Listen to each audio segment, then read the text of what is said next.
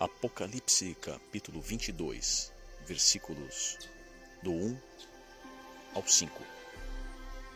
E mostrou-me o rio puro da água da vida, claro como cristal, que procedia do trono de Deus e do Cordeiro.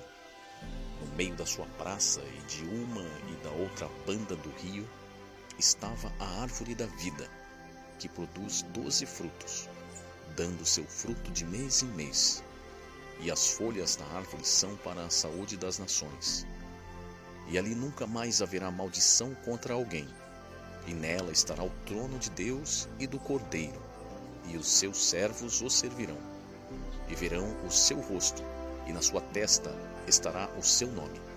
E ali não haverá mais noite, e não necessitarão de lâmpada nem de luz do sol, porque o Senhor Deus os alumia, e reinarão para todo o sempre.